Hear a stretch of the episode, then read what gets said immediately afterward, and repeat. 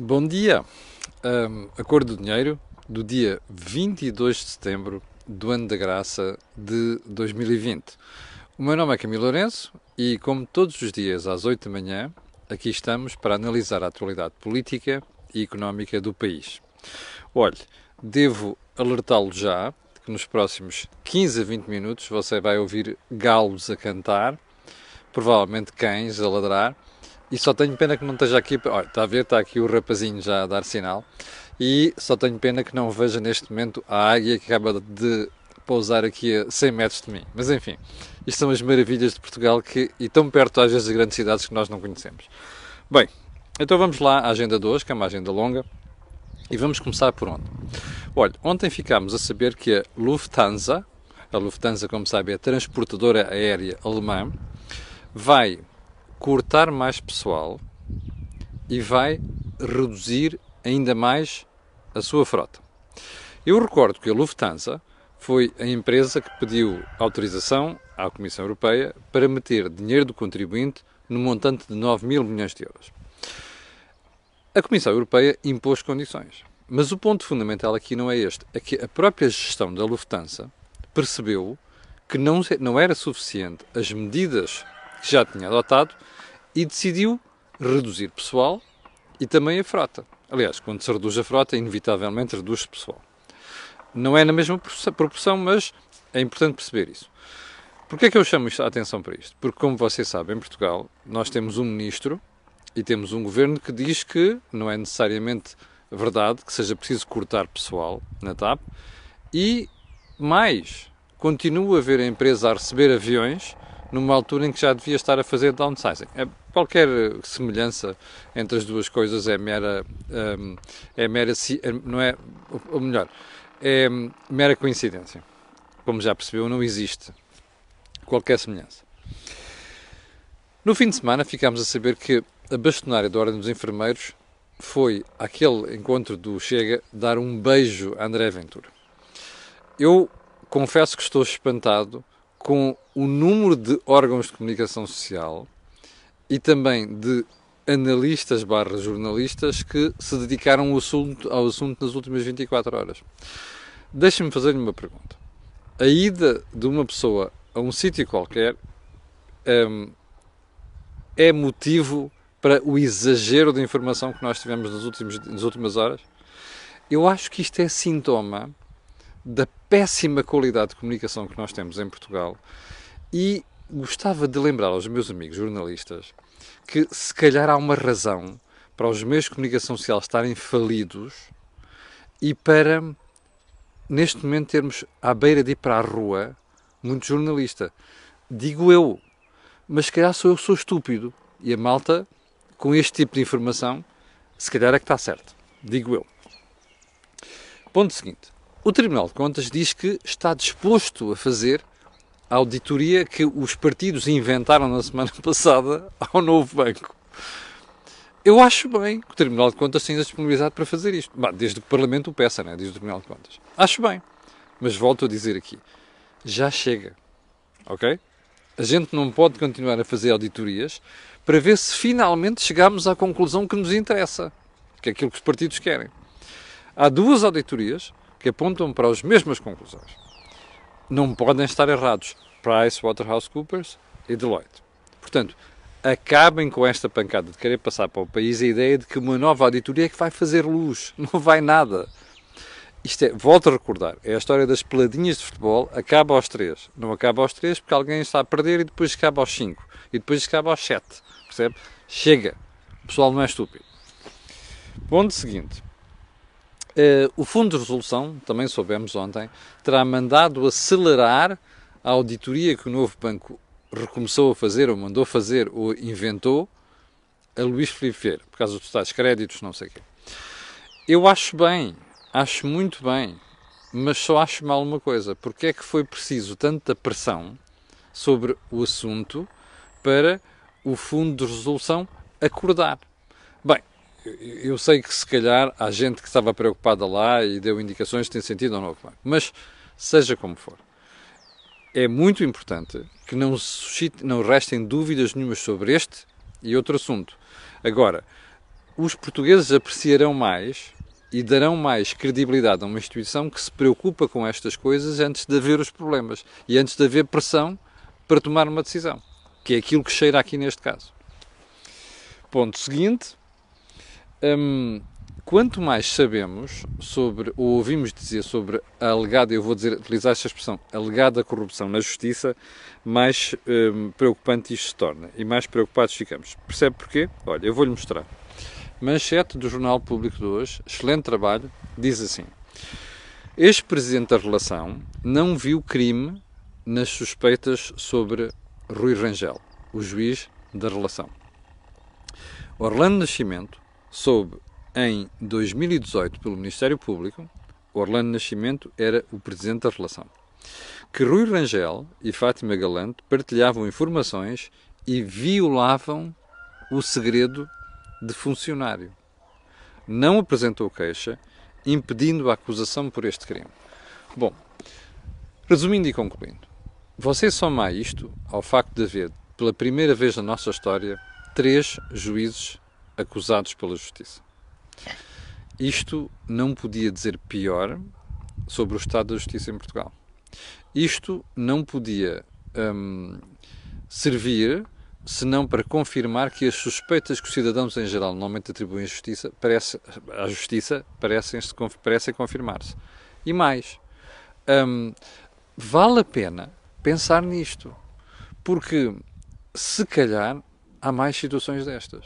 Agora, o que nós não podemos concluir é porque isto está a ser feito, hum, a justiça vai de mal a pior. É exatamente o contrário. Eu olho para estas situações e para estas iniciativas como o início de um processo para limpar a justiça.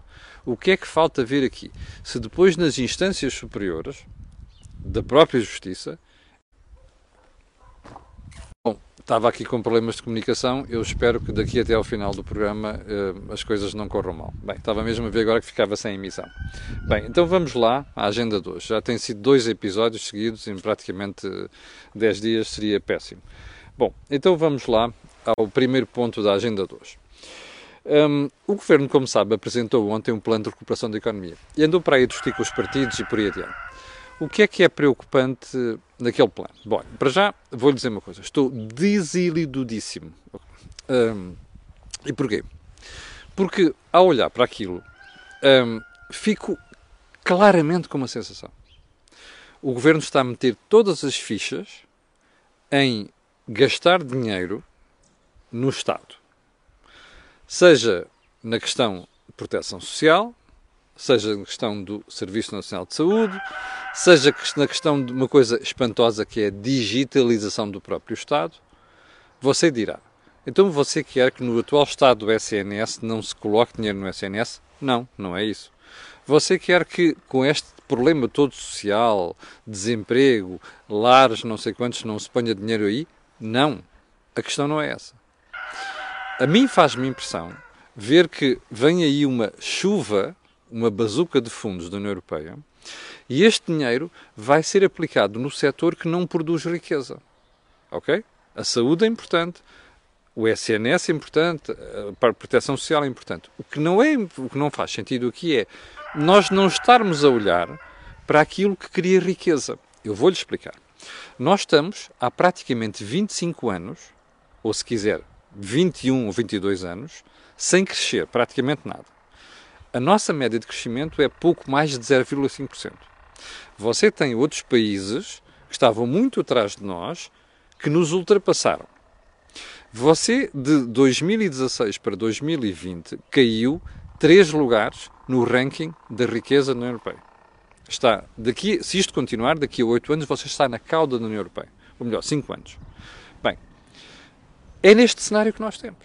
E, portanto, a pergunta a fazer é como é que o Estado, que percebe que a aposta dos últimos 20 anos foi errada, literalmente errada, e se você segue o think tank, o que diz Jorge Marrão e o Joaquim Aguiar, confirma isso e aponta para aí, esta opção dos últimos 20 anos foi errada. Porque a prova disso é que nós não crescemos, não é? Nós estamos estagnados. Ora, como é que um Estado que percebe isto elabora um plano cuja única preocupação, a preocupação principal é vamos meter as fichas todas naquele setor que não nos ajudou a crescer nos últimos 20 anos. E ficam para trás as empresas, fica para trás o emprego, fica para trás o crescimento da economia, fica para trás a criação de riqueza. Ora, isto é preocupante. Portanto, explique uma coisa: como é que nós podemos estar felizes e tranquilos com um plano destes? Vai dar bota, de certeza. E o problema disto tudo, sabe qual é que é? É que toda esta aposta que está a ser feita tem um único objetivo, que é proporcionar um sentimento de relief, alívio imediato, com o objetivo de, adivinhou, ganhar eleições. O drama destas coisas em Portugal é que ninguém olha para os 10 e os 15 anos, porque estas políticas de crescimento são políticas que fazem sentido a 10 e 15 anos. E, portanto, nenhum governo tem o incentivo para fazer isto porque sabe que isso não vai fazer ganhar as eleições seguintes. Ora, é exatamente aquilo que perpassa deste plano do Costa e Silva, do, do professor Costa e Silva, e que foi apadrinhado de forma tão querida por parte do governo. Bom, o que isto quer dizer também é que, pelos vistos, a oposição não. Meu Deus, problemas de comunicação como nunca vi, sinceramente. Bom, preocupante nisto tudo é que a oposição não consegue levantar a voz para não só criticar isto e conseguir convencer a sociedade que nós estamos a tomar uma opção errada. E têm de ser os comentadores a chamar a atenção para isto. Bom, ponto seguinte. Não sei se reparou no que aconteceu ontem nos mercados de capitais. Quedas de bolsas, hum, uh, suspeitas generalizadas. Porquê? Suspeitas generalizadas de que os governos europeus e não só se preparam, começam a carinhar a ideia de novos confinamentos. Isto preocupante. E além, além de estar cada vez mais preocupado com isto, porque eu acho que está tudo maluco, neste momento alguém poder pensar em novos confinamentos.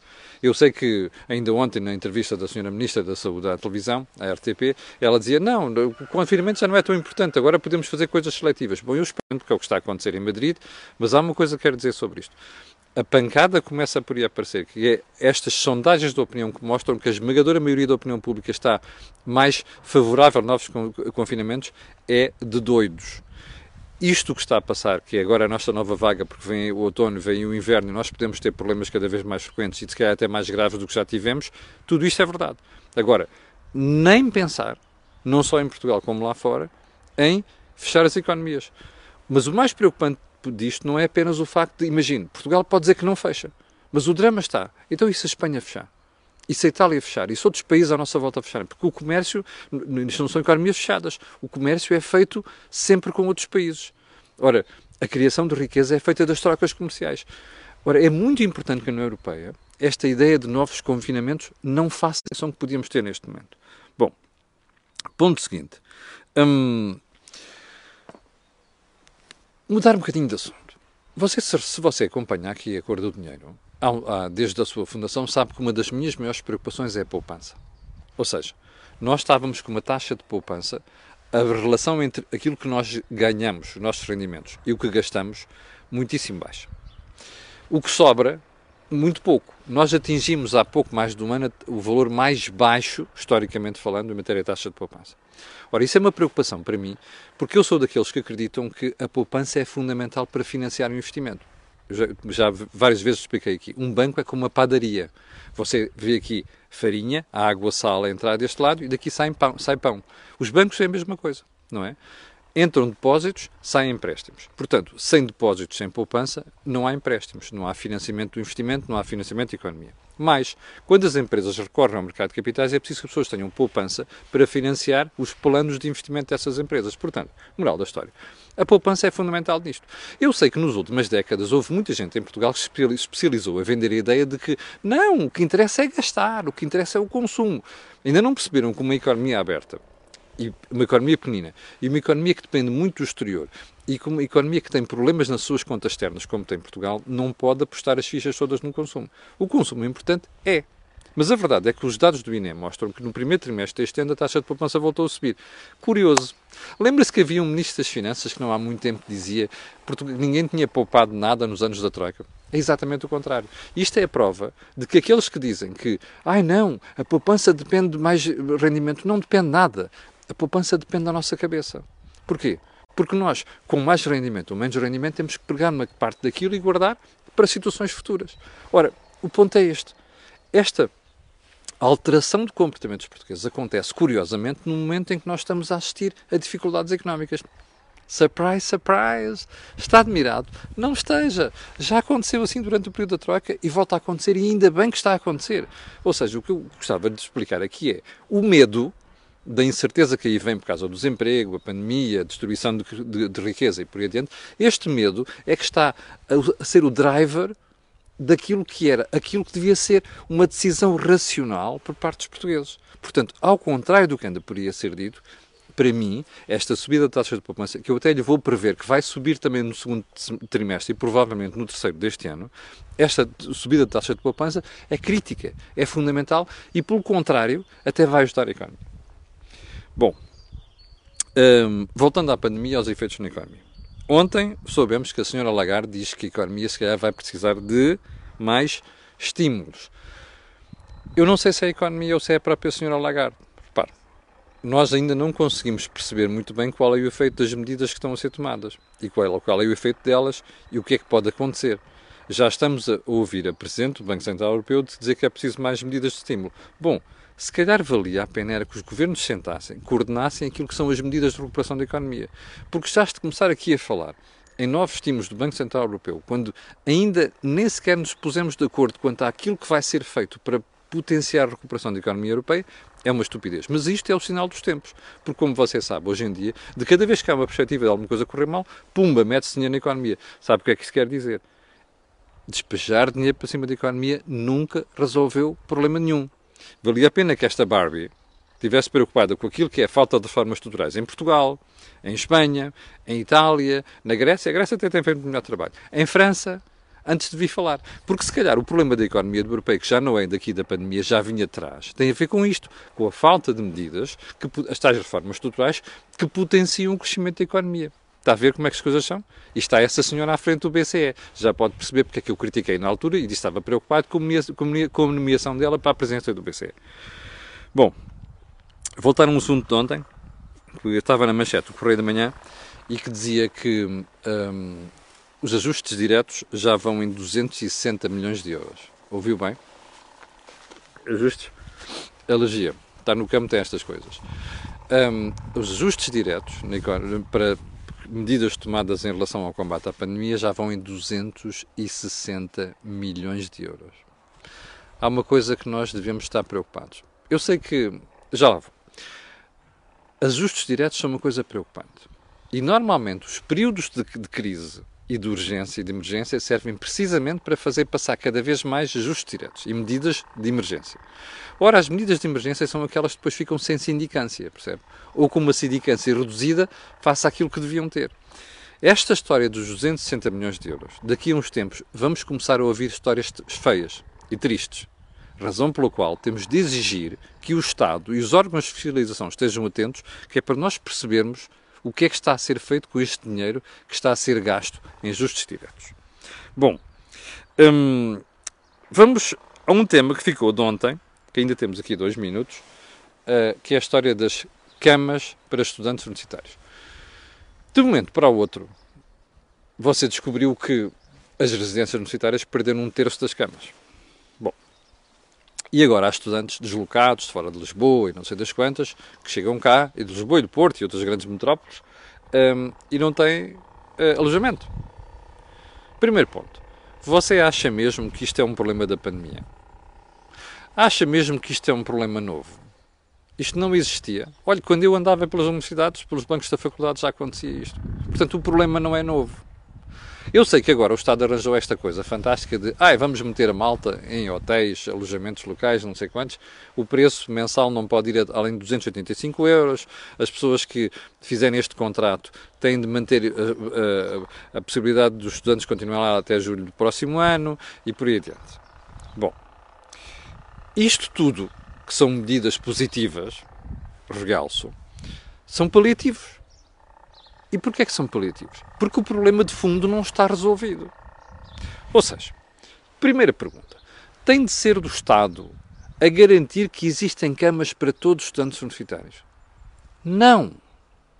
Se você perguntar ao Bloco de Esquerda e ao PCP, vão lhe dizer que sim. Está errado. Não tem de ser o Estado. O que o Estado. Eu conheço empresários da área do imobiliário que estão dispostos a construir residências universitárias de raiz para albergar estudantes universitários e cujos preços não são tão diferentes daqueles que hoje em dia se cobram por um quarto em Lisboa ou no Porto, ou em Braga, percebe? Ou em Aveiro, que é onde estão os maiores polos das universidades neste momento. Bem, está a perceber o problema. Não tem de ser o Estado a fazer isto. Agora, o que é que é preciso no meio disto tudo? Número um, que o Estado consiga, por exemplo, benefícios fiscais a quem quer fazer isto. Até por outra razão, quem conhece eh, residências sociais do Estado sabe que a qualidade não é boa. Primeiro ponto, benefícios fiscais. Segundo, as câmaras municipais não ajudam nada. As pessoas com que eu falo nesta área, ainda ontem falei com algumas, é, é pá, é as autorizações, é a demora, é as suspeitas de corrupção nas câmaras que dificultam estas coisas. Portanto, está a ver o que é que eu lhe dizia no início desta conversa. Nós temos um problema de visão estrutural em Portugal. Estamos preocupados, olha, agora temos um problema. Vamos já correr atrás de prejuízo. Fazemos um acordo com a malta do alojamento local, dos hotéis, para albergar aquela malta. Isto não é solução. O que nós devíamos estar a pensar é o que é que eu tenho de fazer para a oferta de camas para estudantes solitários tem de existir daqui a 5 anos e daqui a 10 para nós termos resolvido o problema caput. Não é assim que nós funcionamos. Aquilo que os alemães têm a mais, que é olhar para o futuro, temos nós a menos. Infelizmente, ainda insultamos os alemães. Bom, chegamos ao final da conversa de hoje. Eu quero lembrar-lhe apenas que hoje vamos ter o Think Tank. Vai ser por volta das 18 horas. Eu, Jorge Marrão, e o Joaquim Aguiar vamos analisar a Semana Política e Económica em Portugal, com destaque para esta falácia sobre a reindustrialização, que era um assunto que eu tinha aqui há duas semanas na agenda, não tive tempo e depois passou. Mas vamos analisar isso hoje no Think Tank. Aquelas 6.100 pessoas que estão em direto, eu quero agradecer a sua paciência, quero pedir a estas, aquelas que vão verem do vídeo, aquilo que peço sempre que é colocarem um gosto e fazer partida nas redes sociais, nas redes sociais e também já sabe porquê. Aquilo que houve aqui, não houve em mais sítio nenhum. Obrigado, com licença, e até logo às 18 horas.